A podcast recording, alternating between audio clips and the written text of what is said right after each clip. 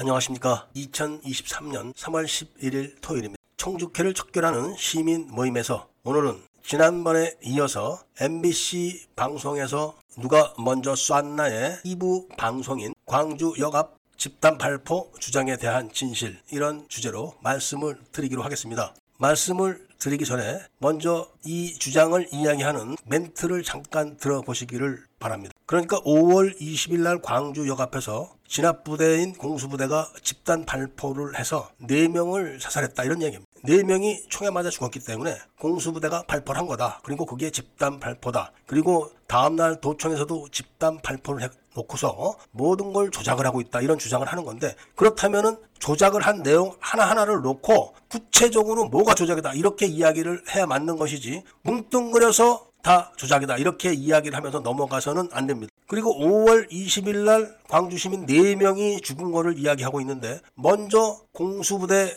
하사관이 한 명 죽었습니다. 차로 깔아 죽인 거죠. 그 다음에 경찰 4명이 또 죽었는데 그 사람들도 차로 깔아 죽인 겁니다. 이런 이야기는 싹 다 빼놓고 시민들 4명 죽은 것만 강조를 하는데 그 시민 4명이 그럼 집단 발포로 죽었다고 주장을 하는 내용을 파악해보면 4명이 각각 다 다른 데서 죽었습니다. 그리고 4명이 죽은 사람이 장소도 다르지만 두 명은 칼빈총에 맞아 죽고 한 명은 많은 군중들이 있는 가운데서 M16 소총을 가슴에 맞고 죽었지만 그 M16은 MBC에서 M16 소총이 탈취된 다음에 죽은 겁니다. 그 조사해봐야 되는 거죠. 그 다음에 한 명 죽은 거는 타박상입니다. 그러니까 20일 날 광주에서 죽은 사람들이 군인 빼고 경찰관과 시민들 11명이 줍니다. 그 중에서 4명만 골라서 발표하면서 집단 발표다. 이렇게 이야기하는 게 맞을까요? 그리고 심한원이나 김대령도 절대로 이야기하지 않는 군분교 점령 작전에 대해서는 일체 언급을 하지 않고 있습니다. 그러니까 20일 날 밤에 광주가 불바다가 되도록 국렬한 시위를 한 이유가 다음 날인 21일 전남 17개 시군 44군데 무기고에 가서 무기를 갖고 오기 위한 군분교 점령 작전 이거를 광주 외곽에서 진행하고 있는데 그 작전을 숨기기 위해서 광주 시내를 불바다를 만든 겁니다. 그 군분교 점령 작전에 대해서 지만원이나 김대령은 아주 짤막하게 언급을 할 뿐입니다. 그렇지만 바로 그 군분교 점령 작전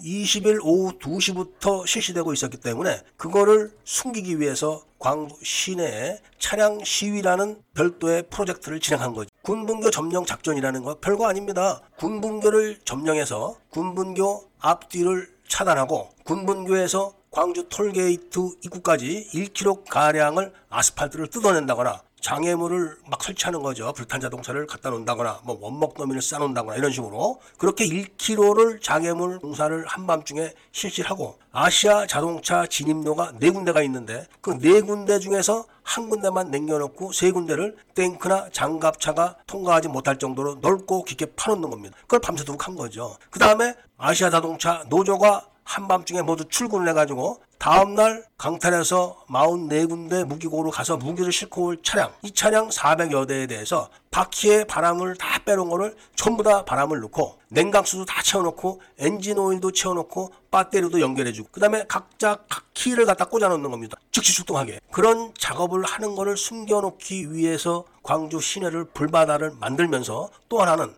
8호 20일 날 오전에 보안사 장군 하나가 19일 날 나주 예비군 무기고를 들이받은 군인 차량 두 대에 대한 추궁을 하는 거를 권총을 빼들고 김기석 부사령관이 방해를 한 것. 이런 거를 다시 재조사를 하기 위해서 계엄사령부와 합동수사본부에서 특수요원 20명을 보안사 대령을 단장으로 해서 광주로 파견해서 20일 날 밤에 조사를 하고 있는 그 조사를 또 방해하기 위해서 광주 시내에다가 이 20명을 몰아넣은 겁니다. 505 보안대에서. 그래놓고 광주 시내를 불바다를 만들어 놓으니까 광주 외곽에서 진행하고 있는 장애물 설치 작업, 그 다음에 진입로 절개 절단 작업, 아시아 자동차 출동 준비 이런 거는 깜깜 무소식으로 모르게 된 거죠. 이런 거를 다 방해하기 위해서 광주 시내에 군분교 점령 작전의 양동 작전인 차량 시위를 한 것만 갖다 놓으면서 공수부대가 집단 발표했다. 그것도 11명 죽었는데 4명만 들이대고 특히 군경이 죽은 건 입도 뻥끗하지 않고 이렇게 이야기를 하면서 진실이다, 뭐 왜곡을 한다 이렇게 말하는 것은 있을 수가 없는 거죠. 여기서 아시아 자동차 직원의 이야기를 잠깐 들어보도록 하겠습니다.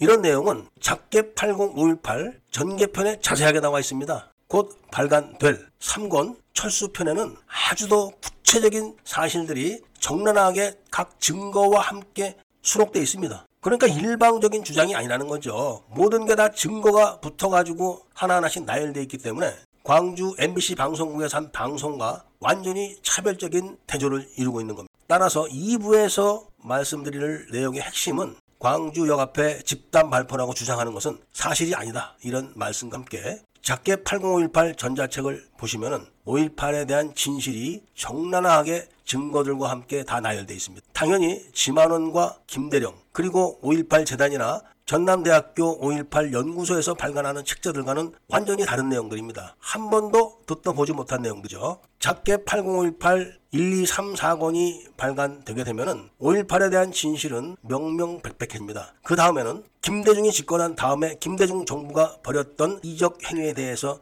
책자를 별도로 발행할 것입니다. 많은 분들이 애국 활동에 동참해 주시기를 부탁드리면서 이야기를 들어주셔서 감사드립니다. 참고로 일부 방송에서 삼공수가 밤 7시에 광주에 도착했다는 것은 아침 7시를 잘못 말씀드렸다는 것을 밝혀드립니다.